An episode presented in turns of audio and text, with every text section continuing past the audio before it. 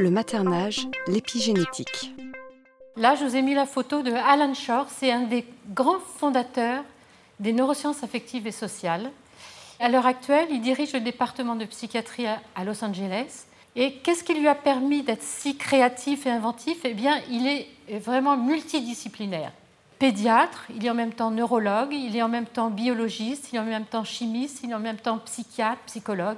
Vous voyez, c'est un esprit euh, extrêmement ouvert et c'est ça qui lui a permis de ne pas avoir d'idéologie et de pouvoir pousser ses recherches vraiment euh, à fond et qui lui a permis de faire des découvertes fondamentales. Donc c'est un très très grand chercheur à l'heure actuelle.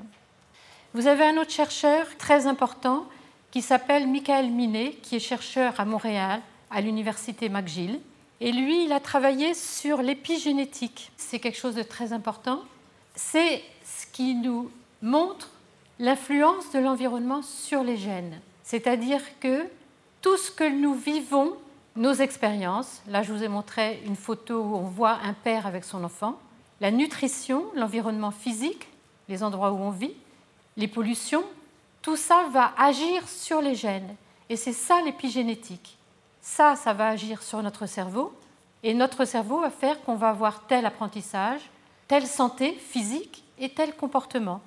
Donc c'est Michael Minet, c'est un de nos, de nos, plus grands chercheurs à l'heure actuelle qui travaille sur ces notions-là. L'épigénétique, c'est donc que l'environnement peut influer l'expression des gènes. Et il a montré beaucoup, beaucoup de choses. Il a montré que le maternage, et le maternage, ce n'est pas que les mères, bien entendu, c'est la façon d'être avec l'enfant. C'est-à-dire qu'à chaque fois qu'on prend soin, qu'on rassure, qu'on sécurise, qu'on réconforte, c'est ça le maternage. Eh bien, il a montré que le maternage, prendre soin d'un enfant, ça peut modifier l'expression des gènes. Le stress aussi. Et le maternage va retentir sur notre façon d'être globale, sur notre façon de réagir au stress et sur nos facultés cognitives. Donc là, ça vous montre vraiment l'influence que nous, adultes, on peut avoir sur les petits dans leur développement global. Donc il a montré que ça modifie l'expression d'un gène très particulier qui régule les hormones du stress et qui va améliorer la mémoire et l'apprentissage. Je vous ai mis en densifiant les connexions de l'hippocampe. On va reparler de l'hippocampe là euh, tout à l'heure.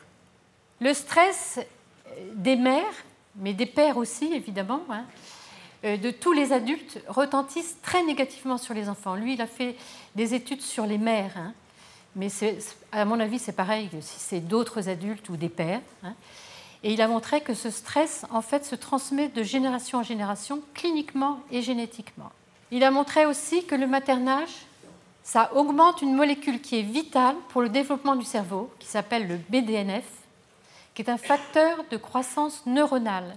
Et ce facteur de croissance neuronale, il intervient dans la prolifération, la survie, la différenciation des neurones, donc des cellules nerveuses de notre cerveau, et leur connexion. Donc vous voyez que ce facteur de croissance du cerveau est extrêmement important. Et il a montré que quand nous prenons soin d'un enfant, eh bien, nous favorisons le développement de son cerveau. Donc pour moi, de savoir ça, c'est une révolution, même si on en avait l'intuition. Le maternage, ça fait autre chose aussi. Ça fait sécréter une molécule qui est absolument extraordinaire, qui s'appelle l'ocytocine. Vous avez peut-être entendu parler de cette molécule extraordinaire.